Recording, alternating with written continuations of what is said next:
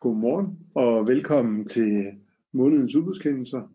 Det er i dag Anne-Louise og Andreas, som øh, vil underholde jer med hele fire kendelser. Ja. Det har været en lidt, øh, en lidt mere stille periode. Mager to uger. Ja, faktisk.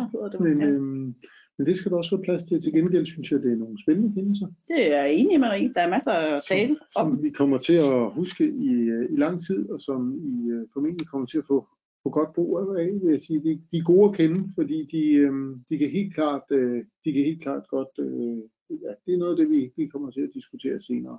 Men lad os øh, kaste os ud i det, i stedet for bare alle de her indledende sniksnakøvelser. Den første, det er et øh, af de områder, hvor vi, vi ser igen og igen, der bliver klaget. Det er inden for øh, daginnovation. Mm. Jeg vil så sige, her er det lidt spændende, hvem der har lavet det udbud, fordi jeg synes måske, at det var nogen, der skulle, de kunne få et tilbud på vores ATZ-kursus om 10 gange udbudsret.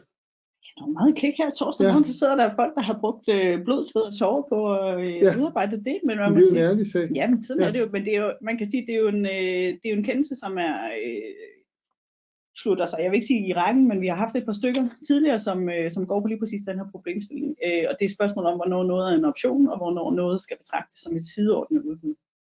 Og det har jo ret store konsekvenser for, hvordan man skal tilrettelægge sin evaluering, og i sidste ende også selvfølgelig for, om, om planerne vil opretholde den evaluering, der, Og der den del af det vil jeg sige, den kan man helt oprigtigt godt være i tvivl om. Det tænker det, vi- det, er, det er langhåret jura, og det de finere sondringer. Og det får vi også en lille spørgsmål på, synes jeg, hvor, hvor det faktisk kan være lidt, lidt svært også, fordi der kan være en, også en terminologi i en driftsorganisation, som, øh, som ikke er helt, øh, helt i overensstemmelse med, det, med den udbudsretlige, som, som tror jeg, man kan sige det på en, på en diplomatisk måde. Ja.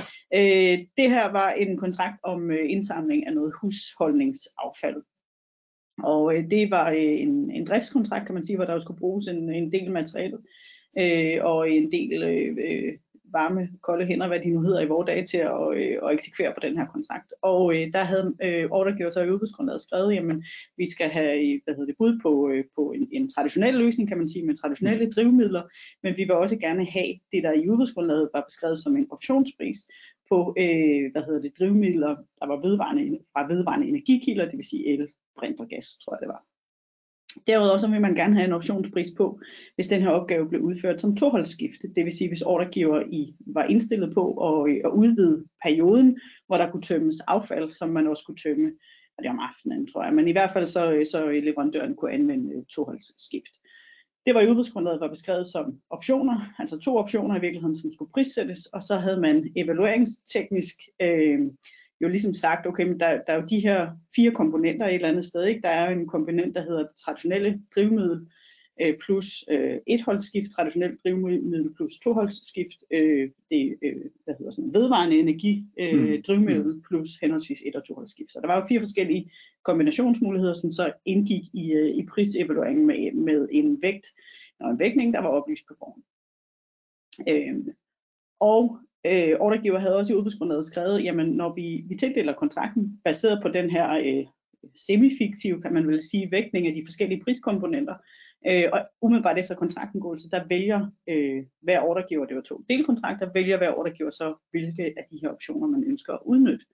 Og så var der også øh, en mulighed for, at man kunne til- eller fravælge, som jeg forstår det, de her optioner i, i kontraktperioden. Det blev der klaget over. Øh, og øh, klager siger, at det her det er reelt ikke optioner. Det er sideordnet udbud, I har haft gang i. Det er reelt øh, øh, en masse forskellige øh, løsningsmuligheder, I har udbudt. Øh, og det har I ikke været berettiget til at, øh, at betragte som optioner, fordi en option er kendetegnet ved, i hvert fald hvis vi, hvis vi læser klagenødens tidligere praksis, en option er kendetegnet ved, at man, det er en både og løsning. Man skal både have hovedydelsen og optionen. Det her, siger klager, det er jo en situation, hvor det er en enten eller.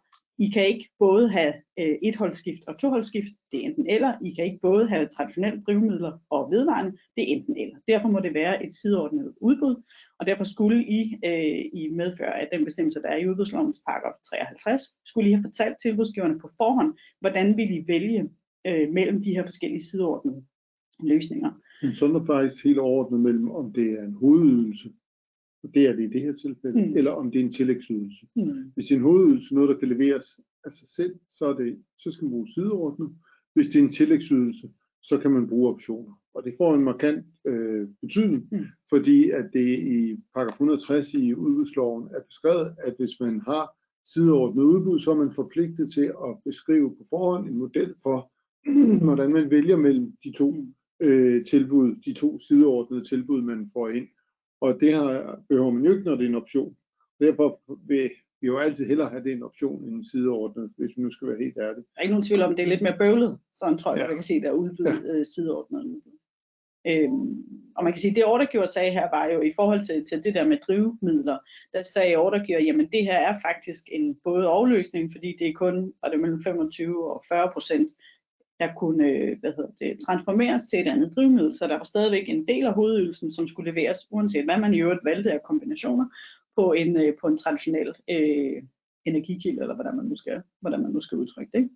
Og den kan man sige, det der det er en diskussion, som er, når jeg nu startede med min jeg er enig kække kommentar, det, det, er en, det er en reel, øh, virkelig, virkelig svær diskussion, Mm. som vi sidder med igen og igen. Jeg vil våge at påstå, at hvis man fra starten tænker det ind, så kan man godt, og det er optioner, man ønsker, Mm. så kan man godt øh, få formuleret sig, så det er optioner, hvor man kan også risikere, som det sker i det her tilfælde, at man får formuleret sig over, som det er to sideordnede ydelser. Ja. Øh, men, og, og sandheden er jo nok, som jeg oplever det her, det er, at de ydelser, der skal leveres, de er så omfangsrige, altså det man gerne vil have ved siden af, så i virkeligheden er, er det, er det sideordnet. Det er også det klagenævnet kommer frem til, så det er jo nemt at sidde og sige nu, men, Mm. øh, men det, den, er nok, den ville man nok aldrig kunne komme udenom, tænker jeg.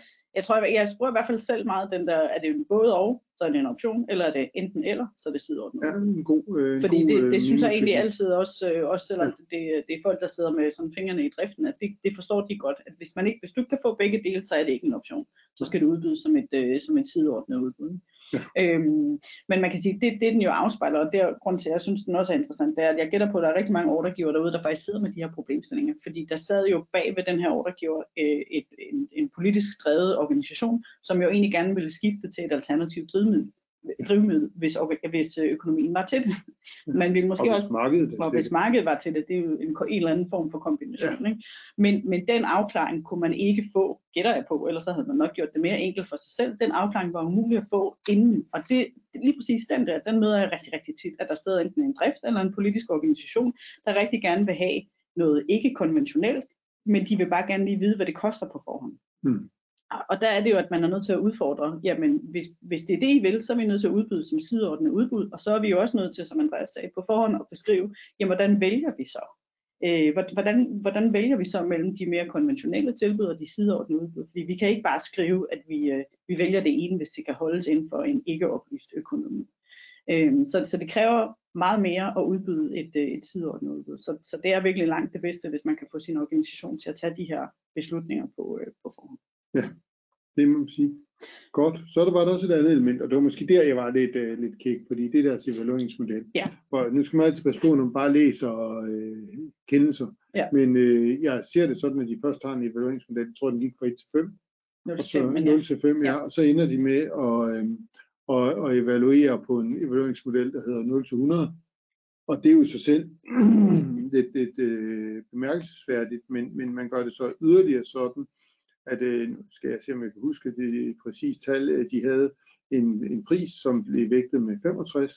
De havde en, øh, et kvalitetskriterium, som blev vægtet med 20, og et, der blev vægtet med 15. Og så vælger man så at lave en pointmodel, der går fra, hvor man siger på prisen, så går den fra 0 til 65.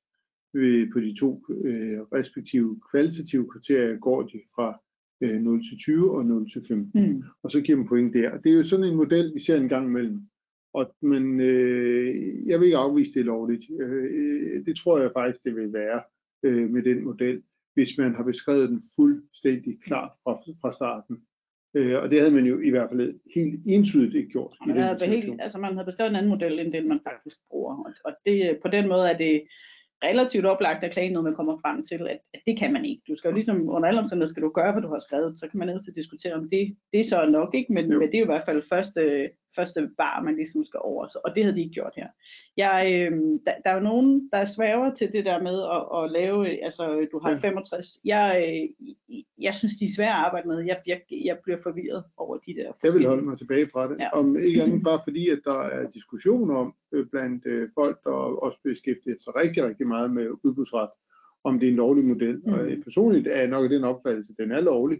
Men, øh, men, men hvorfor kaste sig ud i noget, hvor det giver anledning til diskussion? Fordi det giver jo så også anledning til et grundlag for en klage, hvis der er en eller anden en dag, øh, nogen der siger, det vil vi godt betale for, at øh, det bliver prøvet af øh, og ser, hvad det, hvad det fører til. Mm. Så, øh, så derfor synes jeg egentlig godt, man kan bruge det her som afsæt til at sige, hvorfor bruge den, når man i stedet for bare kan regne ud med procenter bagefter, og så Mm. få, få, forhåbentlig nå det fuldstændig det samme resultat. Øh, det, det Så hvis du skulle vælge mellem den og din øh, famøse 0-8 skala, så hører jeg, så vil du trods alt hellere foretrække en 0-8. Jeg vil aldrig bruge en 0-8 skala, det er hjernetom.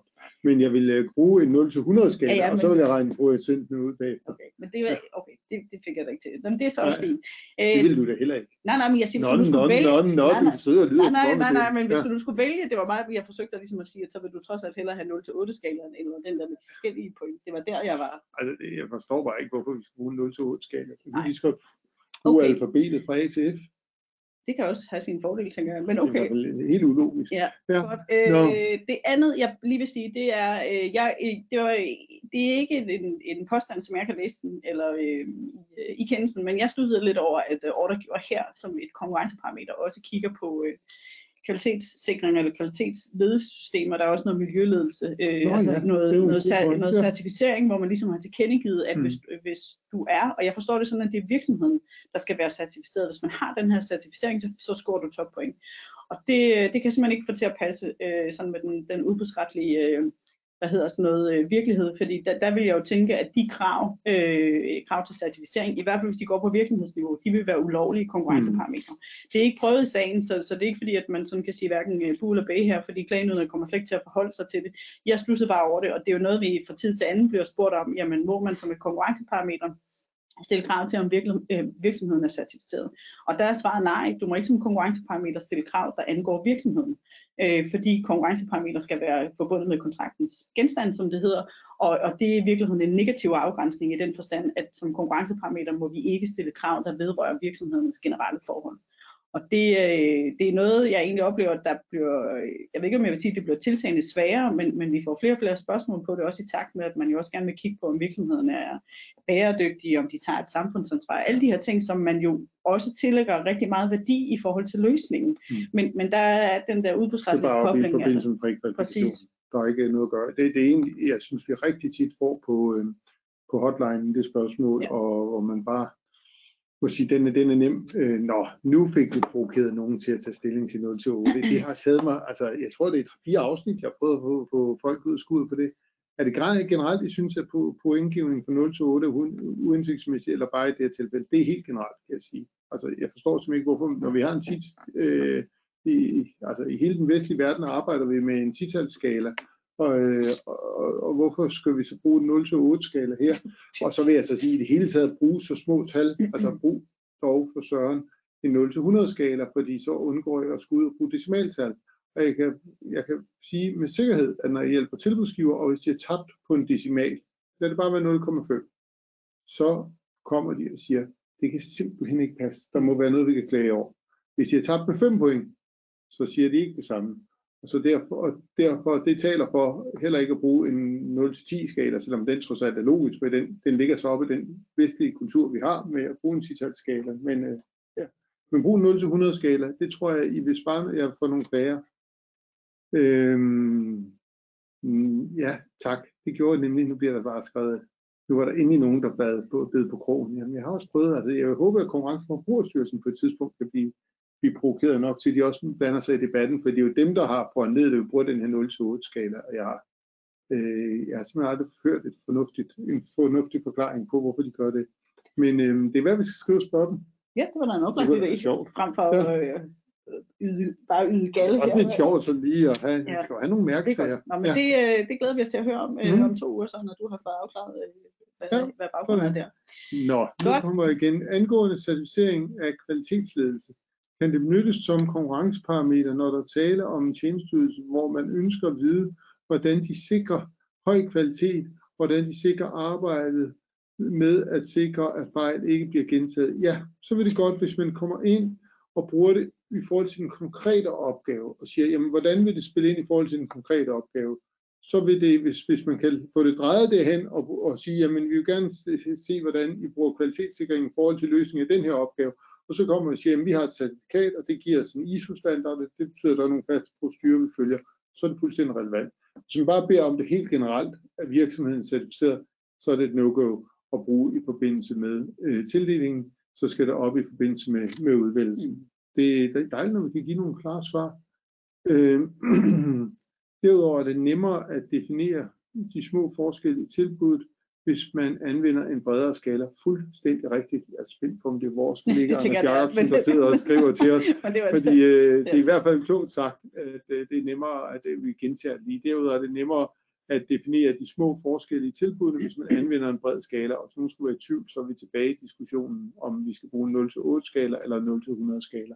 Så, øhm, så den er, det, er, det er helt rigtigt. Så tænker jeg, at vi går videre, inden du fortaber dig i, øh, I, flere i, i skala. Det, det er også, jeg tænker, vi er mm. færdige med den første. Ja, men det var da også øh, operativ rådgivning. Ja, ja, det er altid godt. Øh, den næste, kan du mm. måske rykke den der en lille smule, så jeg sådan kan...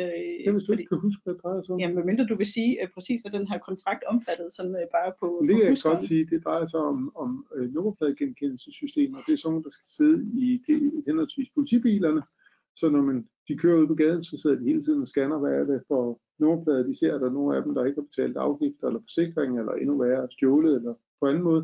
Og derudover fandt jeg så også ud af, at jeg læste denne kendelse. Jeg tror, det var 200 steder mm. i landet, der sidder sådan nogen og bare scanner hele ja. tiden. Jeg blev også meget klog af at læse den kendelse. Wow, ja. altså ja, man ja. kan ikke køre nogen steder i sin bil, uden at uh, de kan finde ud af, at man har været der.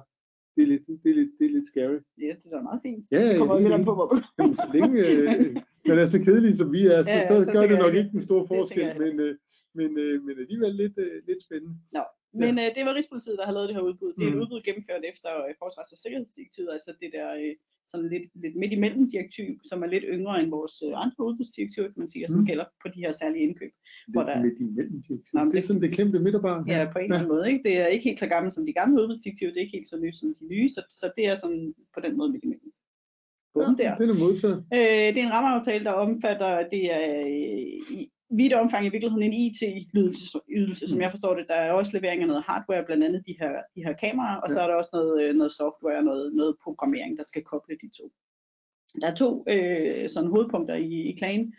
Den første, det er øh, det, hvad hedder sådan noget, gentagende spørgsmål om, hvordan man udligner en eksisterende leverandørs konkurrencefordel, og det andet er, om en, en ordregiver kan, kan betragte et tilbud som endeligt, øh, uden at have, have hvad hedder det, oplyste på forhånd. Det er i hvert fald mm. det, der er påstanden. Ikke? Og den første her med, hvordan man udligner en, øh, en eksisterende leverandørs konkurrencefordel, det er jo en, vi bare får hele tiden. Mm. Klagenævnen får hele tiden. Ja. Og man må jo sige, at de går ind og laver en, og det er måske det mest interessante her, en ualmindelig konkret vurdering. Mm. Vi er simpelthen nede i datarummet og se, hvad er det for oplysninger, der er blevet stillet til rådighed. Mm.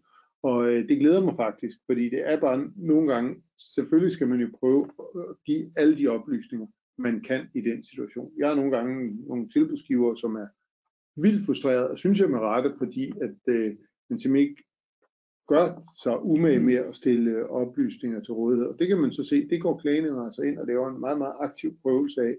I, øh, I den her situation, de kommer så frem til, at øh, der er givet tilstrækkelige oplysninger. De ligger blandt andet og svægt på, hvilket jeg synes er lidt sjovt, at det i hvert fald to af tilbudsgiverne vælger at skifte alt udstyret Jamen, det, det er jo fordi, det, det klager går gældende, der, at, at øh, det var, der var mulighed for at genbruge eksisterende mm. kameraer i et eller andet omfang. Og det talt, uden at det sådan stod mig helt klart, men det talte i et eller andet omfang positivt. Enten mm. under et kvalitativt kriterium, eller i hvert fald under prisen, må man antage, fordi du var i stand til at give et billigere tilbud. Men, men det der jo er faktum, som du siger Andreas, det er, at både klager, men også den, den hidtidige leverandør, som også ender med at vinde, de vælger at udskifte kameraerne, hvorimod to andre, som ikke kommer i spil, de vælger at genbruge.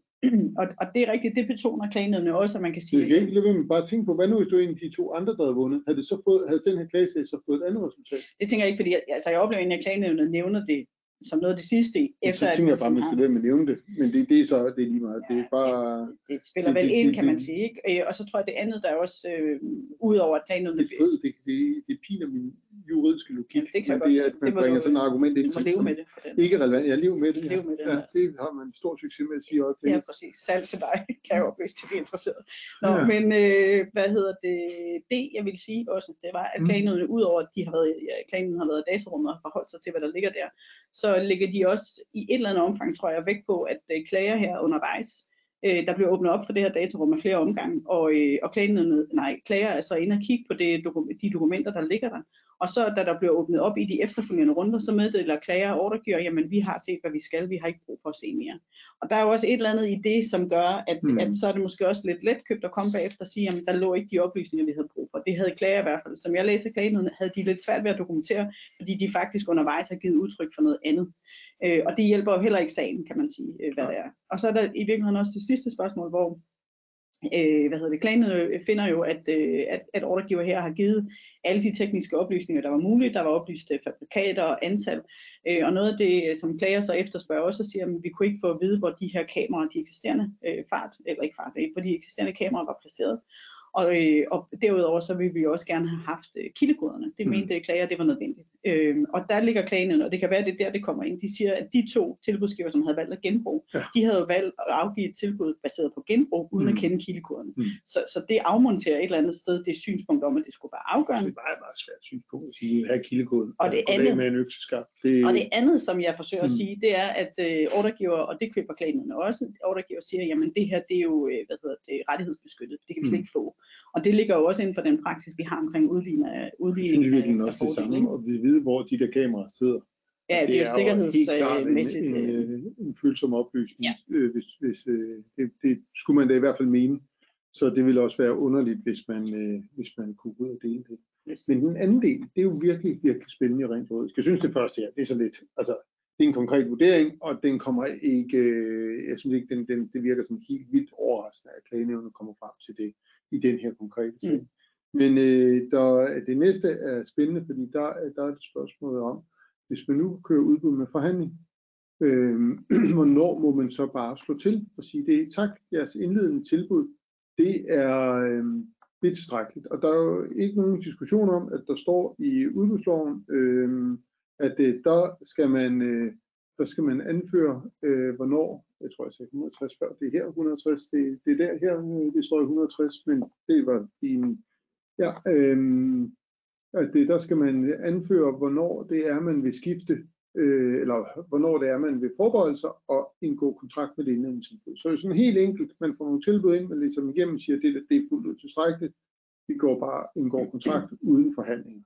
Og det er i hvert fald noget, vi helt generelt anbefaler, at man øh, gør som det, det er udgangspunktet i vores øh, udbudende forhandling, at vi sætter sådan en pasus ind, hvor vi forbereder os ret til det.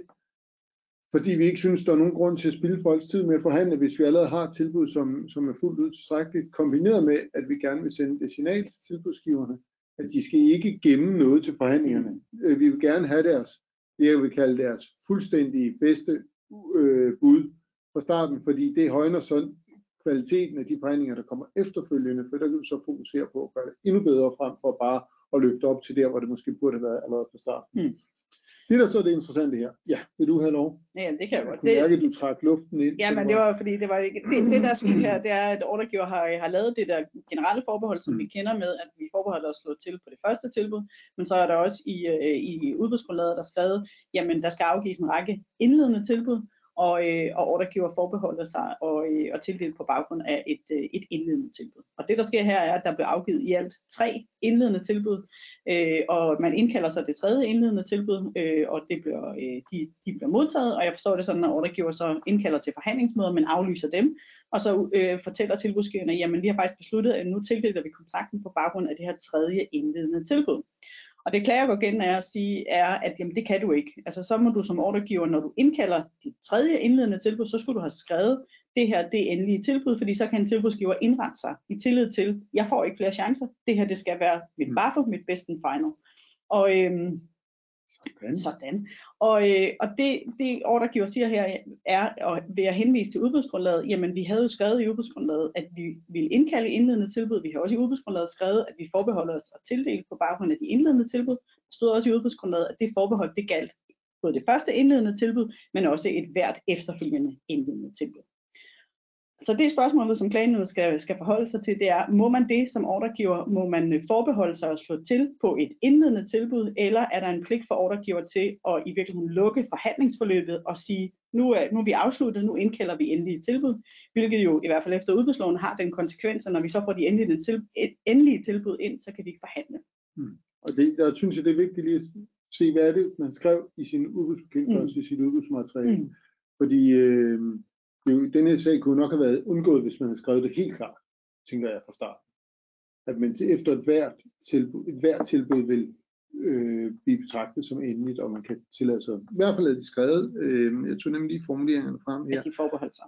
De betragter indledende tilbud som et endeligt tilbud. Mm. Altså det, det er den, og muligheden for at tildele på baggrund af et indledende tilbud. Og, og problemet er vel lidt her, at øh, man hver gang bruger ordet indledende tilbud, og diskussionen bliver så, at indledende tilbud, er det kun det første tilbud, der kommer, eller er det også de næste i mm. rækken? Mm. Og i min verden vil det være ret ulogisk, hvis det ikke også var de næste mm. i rækken. Fordi hvorfor skulle det være anderledes, hvis du mm. kan tage det første tilbud, du får, og sige, hug, den tager vi. Mm. Hvorfor skulle du så ikke kunne gøre det med de, med de efterfølgende? Men, øhm, men, men det har man jo i hvert fald, øh, det, det gav anledning til diskussion her, men klagenævnet kommer frem til, at øh, det kan man godt. Og jeg synes også, det er lidt interessant, at mm. klagenævnet udtaler, det beder jeg i hvert fald mærke i, at klagenævnet udtaler, at det er jo helt til vanlig praksis. Ja. Og det er sådan set til dels enig i, men jeg ved, du og jeg har også lige siddet og underholdt hinanden om, ja. at, øh, at jeg i hvert fald, øh, jeg kan se, der kommer et spørgsmål om, om det også gælder øh, Jamen efter det, udbudsloven, ja. ikke? og man kan sige, det vil jeg håbe, at det gør, men jeg er faktisk lidt i tvivl. Ja, og jeg, jeg er enig i, at øh, det, det er jo svært. Her er det forsvars- og sikkerhedsdirektivet, og derfor øh, er, der, er der en usikkerhed, om det kan overføres. Øh, og jeg ved at nogle af vores kolleger mener ikke, det kan overføres. Men i min verden kan jeg slet ikke se den juridiske logik i, hvis det ikke kan overføres til, til udbudsloven. Men øh, det er jo simpelthen en... Øh, det, det, det blæser i vinden. Det må se, hvad ja, der er. Også fordi der er, en, og det er også noget af det, der er oppe i sagen. Ikke? Der er meget mere intensiv regulering af udbud med forhandling. Efter udbudsloven, der er de her bestemmelser om, at man ikke må forhandle om det endelige tilbud, og i det kunne der jo jeg synes også, jeg husker, at der er nogle rampelbetragtninger om, at man på en eller anden måde skal gøre det klart for tilbudsgiverne, hvad det er, man indkalder. Men som, som du og jeg har, har, har diskuteret her til morgen, så kan man jo også sige, det kunne man jo godt argumentere for, at det havde man gjort klart ved at man havde taget det der forbehold øh, om, at man til enhver tid kunne, øh, kunne slå til. Så det er jo et spørgsmål om, hvor tydeligt skal man være. Det er tilstrækkeligt, at man har det forbehold, hvor tilbudsgiverne så må indrette sig efter, at et hvert tilbud kan være det sidste, eller er man nødt til at gå ud og sige, nu lukker vi ballet, nu indkalder vi endelige tilbud, og så er det slut. Øh, det vil jo være øh, rigtig træls faktisk, hvis klagenødene læste så, så firkantet, men, men jeg er faktisk lidt usikker på, hvordan ja, det Jeg tænker, om alle omstændigheder må det gode råd her være, at man øh, i sit udbudsmateriale, hvis man har flere forhandlingsrunder, mm. så skriver man, at man kan man forbereder sig ret til at indgå kontrakt på baggrund af hvert eneste tilbud i, i hver forhandlingsrunde. Så, så har man i hvert fald gjort, hvad man kunne fra, fra tilbudsgivers side. Og så må, man, så må vi jo se, øh, om hvordan klagenødene ja. Øh, stiller sig til det. Ja. Vi har meget få minutter tilbage til de sidste to. Nå ja, for så. Det er da rigtigt. Ja. Øhm, ja, men de kommentarerne synes jeg også, det, det har vi allerede berørt. Vi hopper lynhurtigt videre. Det er to norske kendelser. To norske kendelser. Den første går på, øh, på manglende håndhævelse af en kontrakt, som, øh, som klager mente skulle, øh, skulle sidestilles med en grundlæggende ændring. Ja. Og den er jo, øh, som alle andre øh, gode kendelser, øh, relativt øh, konkret begrundet. Jeg, øh, jeg, jeg har taget med også, fordi jeg egentlig synes, det er en, en relevant reminder om, at øh, en manglende håndhævelse af en kontrakt kan faktisk i, øh, i værste tilfælde, var jeg ved at sige, blive betragtet som en, en, en mm. grundlæggende ændring med den konsekvens, at kontrakten skal genudbydes.